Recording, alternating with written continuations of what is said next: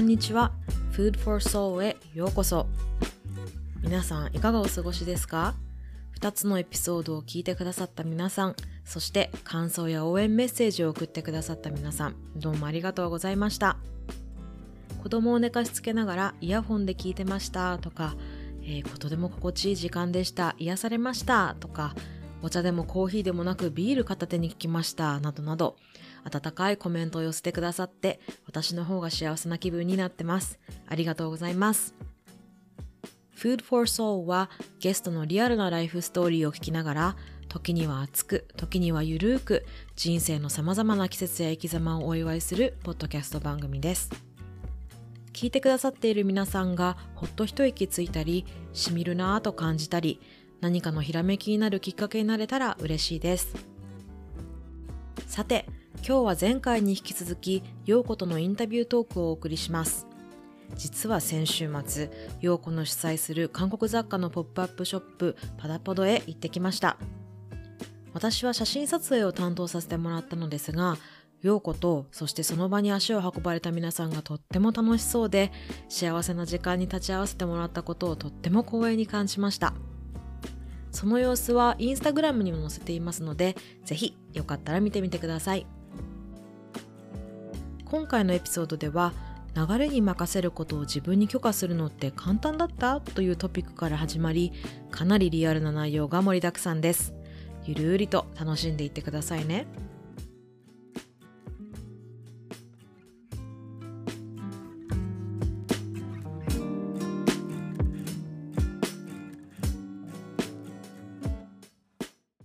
なんかそれを自分に許可することってうん。難しかった？それともなんか簡単だった？えっと、うん、やってみたら簡単だった。えー、やるまではどんな感じだったのかな？やるまでは、えっと、もう本当30超えてもそうだったけど、親に怒られるって思ってたのね。うーん。で、いや、こんなに好きなことばっかりやったり、あの、まあ、旅に行くとかさ、海外に行くとかさ、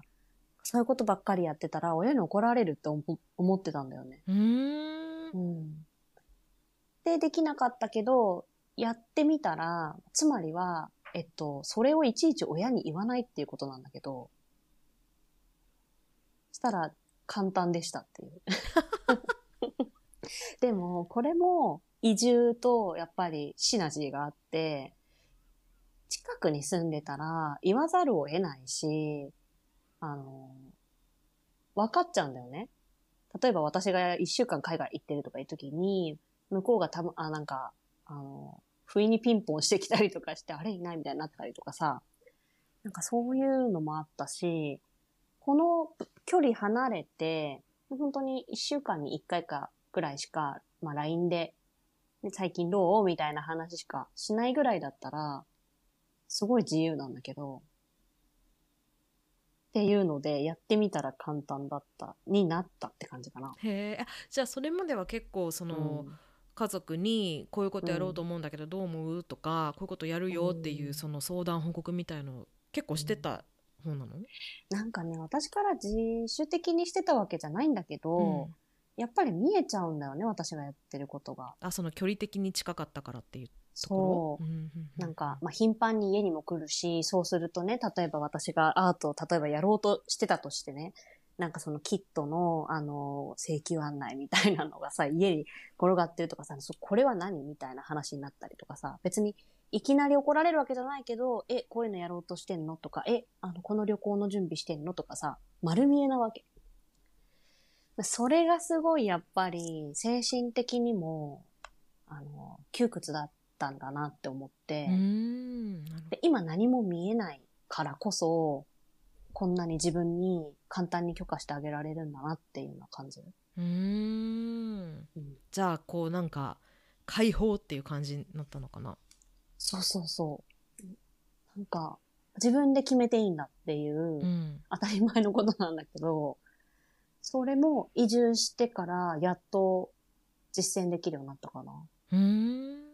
なるほどね。なんかそっか。なんかすごく今話を聞いてて意外だったんだけど、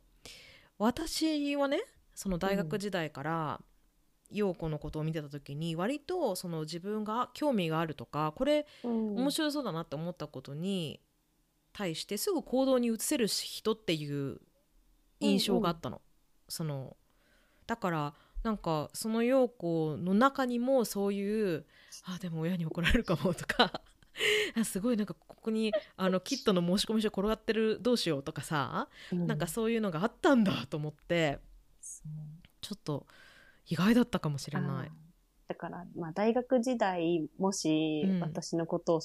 を、をまあ、すぐ行動に移す人と見えてたんだとしたら、私の本当の行動力の10分の1ぐらいだと。もうじゃあかなり本当はもっともっとすごいパワーを自分の中に秘めてたのね。特に今年入ってから、なんか私に、もう羽が生えて、もうどんどん飛んでっちゃうみたいな、あの、自覚があって、うん。結構自分でも自分を抑えられないほど、うんどんどんね、飛んでっちゃうのね。うんそう。まあだから、ちょっと今年は、あの、そういう意味では、自分を抑えないっていうか、まあそのちょっと無謀なことも含めて、やったらいいんじゃないって、ちょっと自分を泳がせてるんだけど、それぐらいなんだろうな。多分もっと奥底には、もっとこうしたい、あれしたいの自分は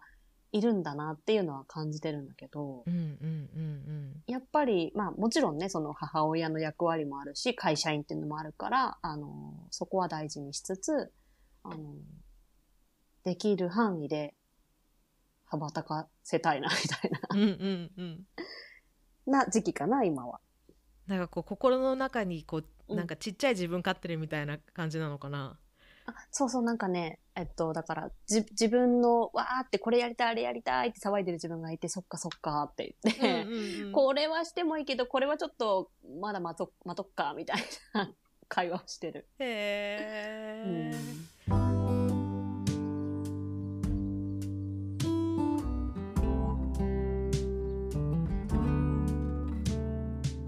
きっとまあこれを聞いてくれてる方の中にも本当はこれをやりたいんだけど、うん。だけどそのあのカルチャー的にとかその社会のじ、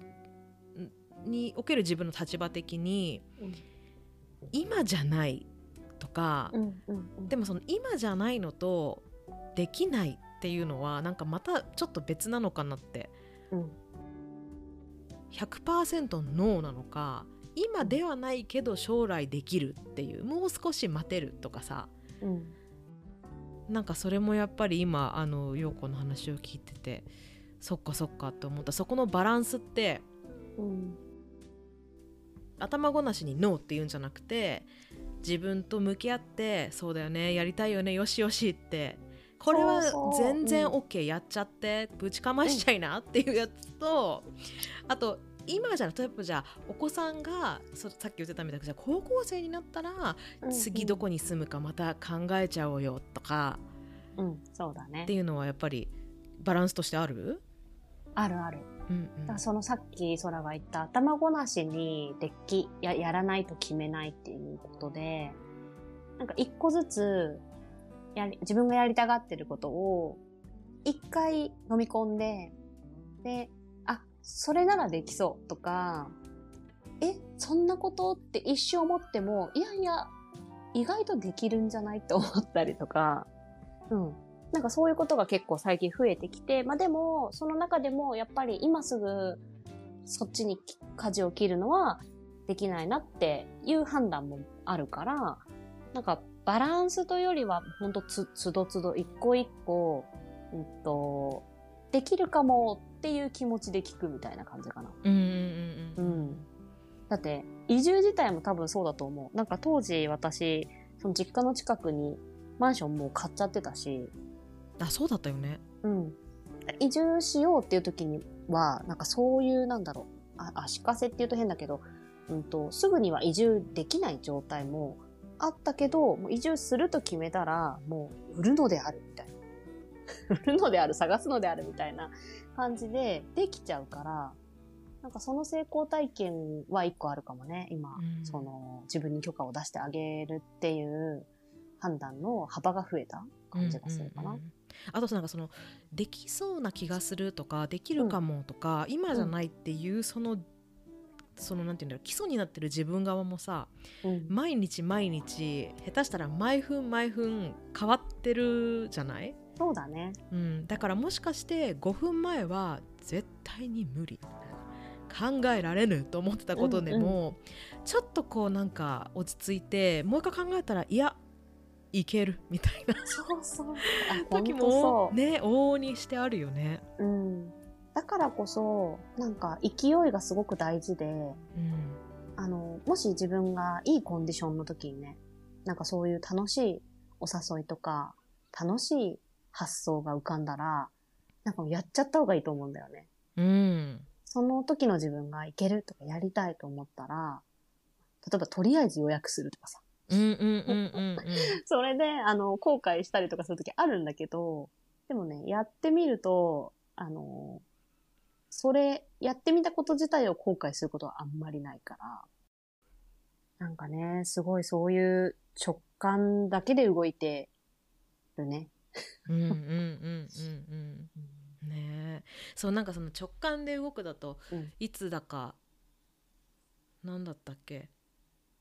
これ陽子にもうん。おすすめしたっけ？あおすすめしたよねあのパウロ・コエーリョのさその話したかったのよ。そう「アルケミスト」っていう本がもうまさにその、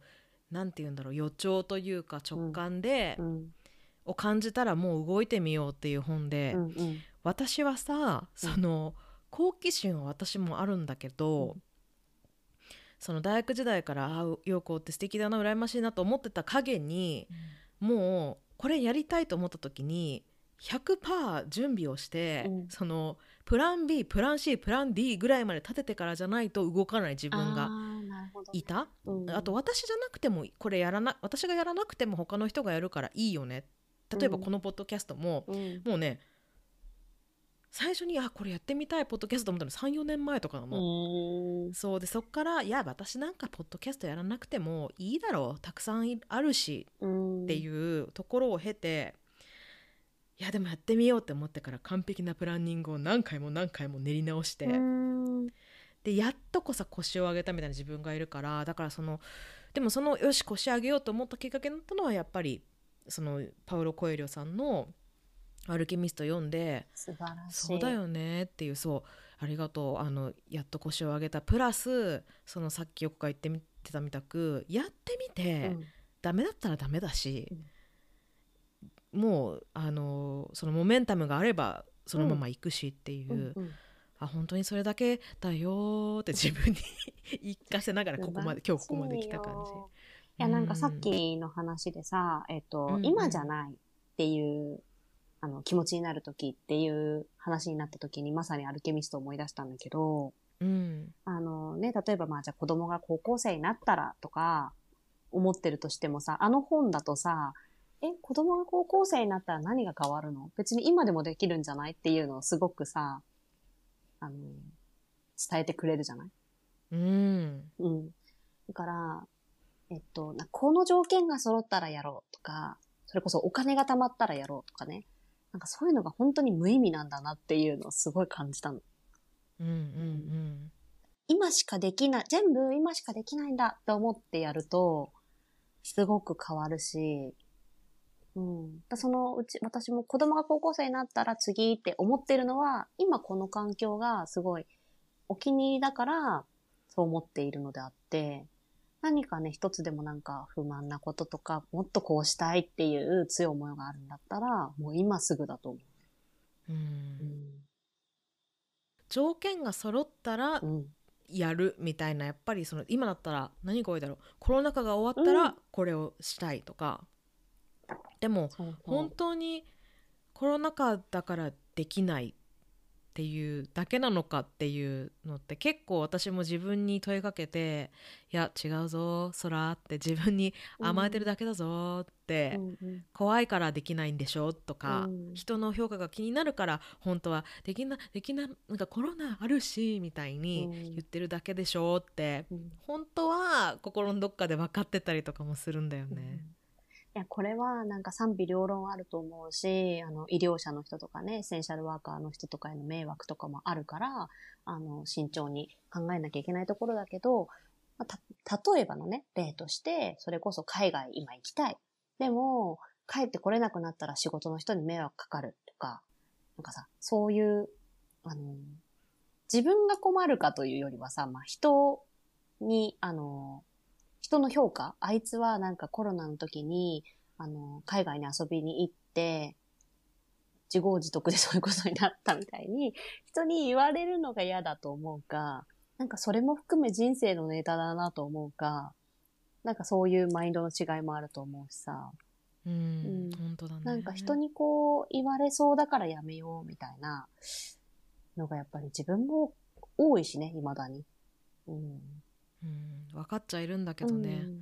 うん、なんか私は本当正直それが多いかな。なんかこれをやっていやさっきの陽子の話を聞いててうわ私もすごいあると思ったのが、親に何て言われるかな？とか、その自分の一番近しい人、うん。そのまあいろんなパターンがあると思うんだよね。その親もあれば子供に何て言われるかな？とか、うん。自分のパートナーに何て言われるかな、うん。親友に何て言われるかな？とか、うんうん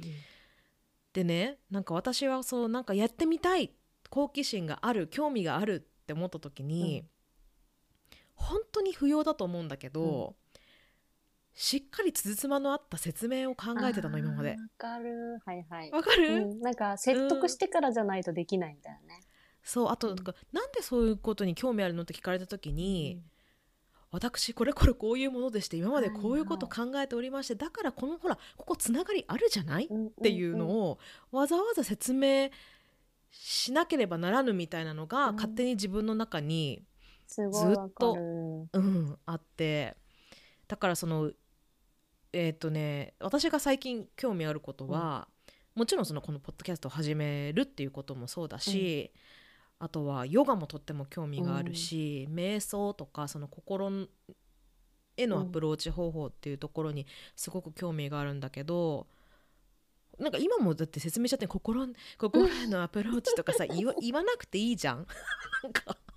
別にヨガと瞑想うとん。ポッドキャスト興味あるんだよねみたいな、うん。だけでそのなんていうの？あの周りがエフォね、それで、うん、ジャッジすることじゃないもんね。そうなの、うん。だって好きなんだもんっっていう。うん。ねえ。なんかだからそこをこう本当にまあ言ったら子供のようにだけど素直に、これめっちゃ気になってるんだとか、これやってみようと思うんだよねとかでもっと気軽に言っていきたいなって、言っていきたいなっていうよりはや実際にその行動に起こしてやってみたいなっていうふうには思うね。うんうんそっうんか、それで私は思い出したけど、私にそういう、えっと、いらんジャッジをしてくる人を遠ざけてきたね。あの、まず離婚でしょ？まず離婚したから、あの、私が今土日、家事をほったらかして遊んでも誰にも怒られないの。最高です。で、えっと、それで最高ですにすごくなんかいろいろなんか思いが詰まってたよ。いやー、なんかやっぱりさ、あの、まあ、パートナーにどう言われるかなって、パートナーと一緒に生きていくって決めたんだから、パートナーの気持ちとかね、意見とかも大事だとは思うけど、でも、それがやっぱり自分の人生じゃないぐらいに押し込められてしまうのは、やっぱり違うと思うし、今そう、そういう意味では、本当に息子と二人暮らしで息子さえ同意してくれれば、一緒に行くとこ決めたり、お互いじゃあ別々に過ごそうねって決めたりで済むからね。それがまず超ストレスフリーでしょ？で、さっき言った親との物理的距離を取ったことによって、今は親に私の一挙手一投足を言われないわけだから、そうやって自分がわがまま言える環境にこうなんかスライドしてきたのかな。うんうんうんうんうん。だから、まあ、親からしたら、本当に自分勝手に生き生き始めたな、みたいな感じだと思うけどね。そっかそっか。でもこうそうだね。なんなんて言うんだろう。あの陽子自身うもん。母親である前に一人の人間だから、ずっとずっとそのお母さんっていう役割を100%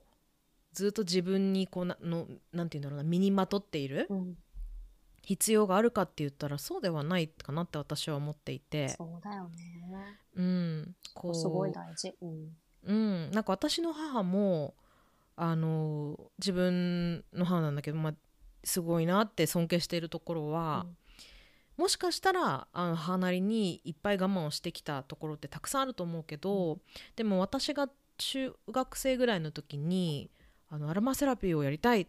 からあの学校に通わせてくださいとか言ってだからあのお母さんこれからあの週に1回とかねあの家を空けることがあるけどで結構その時お学校が遠かったから住んでるところからやらしてとか言って、でもちろん私たちも「あ頑張って」ってなる。でもそれって多分いやあの娘たちが大学を卒業するまではとか、うん。成人したらやろうとかっていう風にあの条件をつけて区切りをつけることってきっとその方がだって日常は今までのままやっていけばいいから簡単だったかもしれないけど、うん。でも娘としてもやっぱりそれは言ってくれて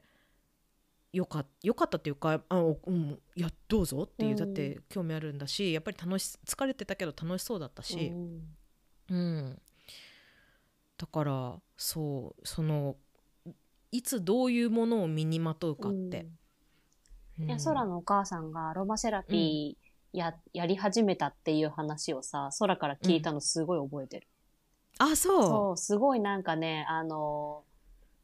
ほこ誇らしい感じで、なんかお母さんがアロマやってって、なんかこういうのもできるし、こういうのもできるから、なんかあったら言って、みたいな感じで空が言ってくれる。すごい覚えてる。うん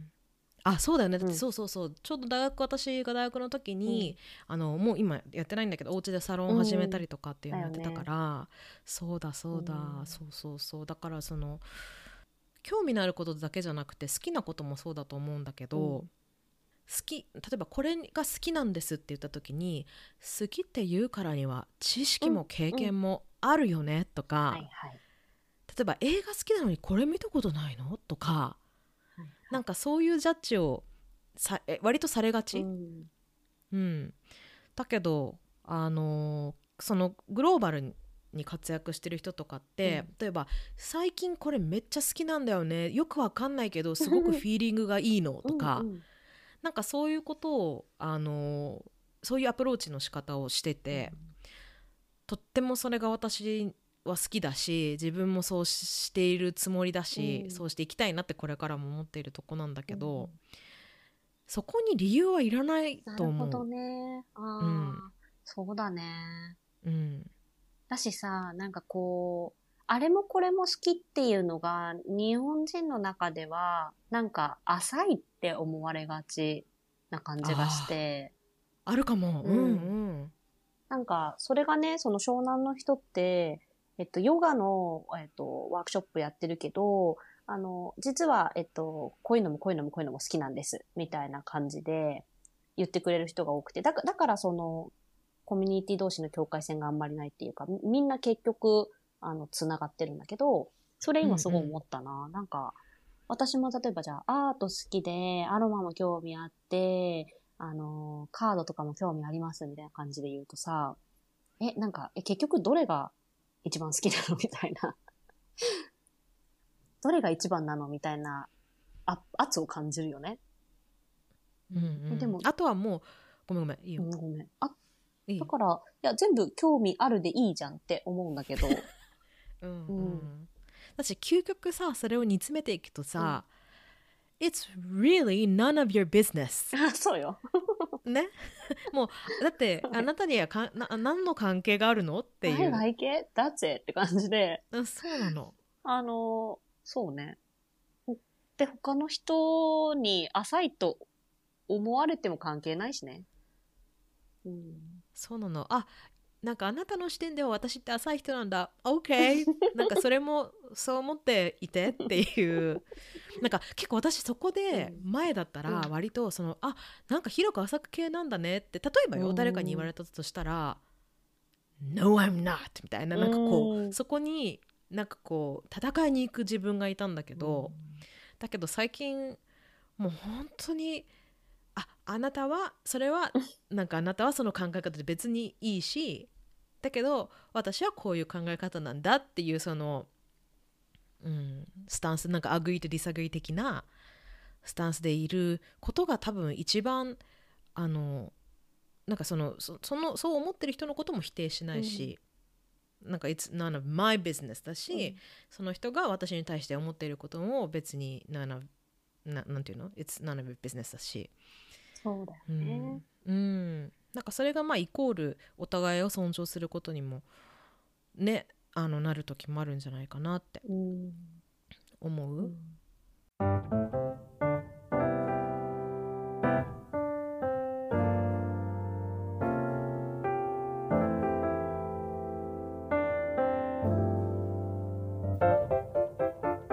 なんか今のあの話の関連でいくとさ、そのみんな自分のうーんストーリーというか、ライフというか、価値観だったりバックグラウンド背景だったりとかっていうのをうん。誰かと接する時に持ち込んでうんうん。いくじゃない？だけど気をつけないとやっぱりその同じことを相手も思っているとか、うん。理解してくれてるだろうみたいなところを押し付けてしまうことがあるんじゃないかなって思ってて、うんだからそのなんかナレティブとかナラティブとかっていうカタカナでは言い方をするけれども、やっぱりそこのところはあの押し付けることなくいい意味で頭の中を空っぽにして、相手がのそのストーリーとか見方、うん。あのうん、視点はどうなのかなっていうところを聞けるようになったら素敵だなって、これはもう次回も含めてね。てか次回しかないんだけど。あの、なんか1年ぐらい前に出会った言葉ですごい今思い出したのがあるんだけど、うんうん。と人と人とは分かり合えないものである、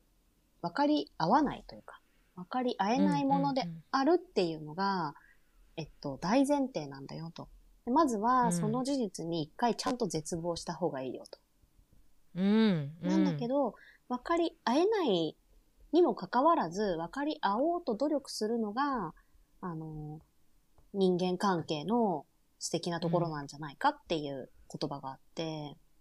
すごい素敵な言葉だでしょ？だから、うん。分かり合えないのは当たり前で分かり合うというのをゴールにしないんだよね。うんうんうんうんうん。なんだけど、分かり合おうと努力する気がある人かっていう、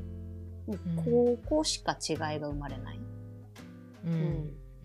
だから自分は分かり合おうと努力して、そのさっきの空の話で言うと、え、どこがじゃあいいと思ったの？とか、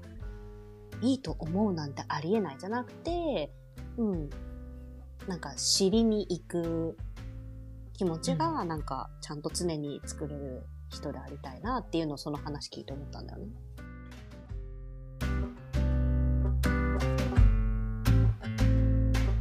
今回はかなり盛りだくさんの内容でお送りしました陽子と話していてもしかしたら自分でハードルだと感じていることは自分の中にあるかもしれないなと思いました。この人に何て言われるかなって考え始めるとどんどんループにはまって歯止めが効かなくなったりするそんな思考の癖が働いたり。でもふと気づくとそれが起きているのは全て自分の頭の中の出来事。そんな時はループになってしまっているものを紙にすべて書き出してみたり、目を閉じて深呼吸してぎゅーっと握りしめていた手を開いてみたいなと思いました。皆さんは今人生のどんな季節を歩んでいますか？すぐに動き出すことだけが答えなのではなく、今はいわば冬の季節でじーっと待ちながらパワーを温存することが最適な方もいらっしゃるかもしれません。そして人生のこっちのエリアは夏だけど、このエリアは冬なんていうこともあるかもしれませんね。今日のテイクアウェイとしてぜひ持ち帰ってみてください。そしてこのポッドキャストの感想や質問などもお待ちしております。私のインスタグラムか E メールアドレス、どちらも概要欄にありますので、ぜひお便りをお寄せください。次回のポッドキャストは陽子とのトークの最終回をお送りしますちょっと見て見ぬふりをしたくなる逃げることについて2人で深掘りしましたまた是非次回も聞いてくださいね今日も最後まで聞いてくださってありがとうございますまた来週お会いしましょう。そらでした。